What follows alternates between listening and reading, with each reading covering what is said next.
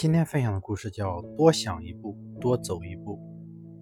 哈默曾说过：“生活中遍地是财富，如果你连想都不敢想，那你就没有活着的必要了。”生活中时时处处都有我们还不了解的东西，比别人多想一步，多走一步，才是成功的秘诀所在。曾听说过一个故事：兄弟二人在野外旅行，夜幕降临时。还没有找到人家落脚，他们只得摸黑前进。爬上一块高地后，哥哥猛地向前一走，猛地向前走一步，一脚踏空。好在弟弟及时抓住了他，两人推断这是一个悬崖。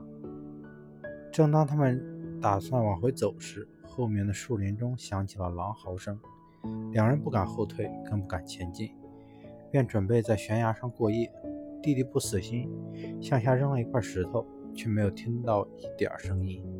两人更惊慌了，因为凭经验判断，这个悬崖至少有几千米深。终于熬到天亮，兄弟二人这才发现，他们坐在一块连他们坐在一块离地面不到半米的岩石上。弟弟向下扔的石头落在旁边如海海绵般的草地上，一步。只需多走一步，便可以离开这块令人恐怖的石头。可是他们并没有迈出这关键的一步。同样，我们的思想有时也会被困在一块石头上。我们望了无数次月亮，却没有像哥白尼那样考虑到天体运动；我们烧了无数次水，却没有像瓦特那样发明蒸汽机。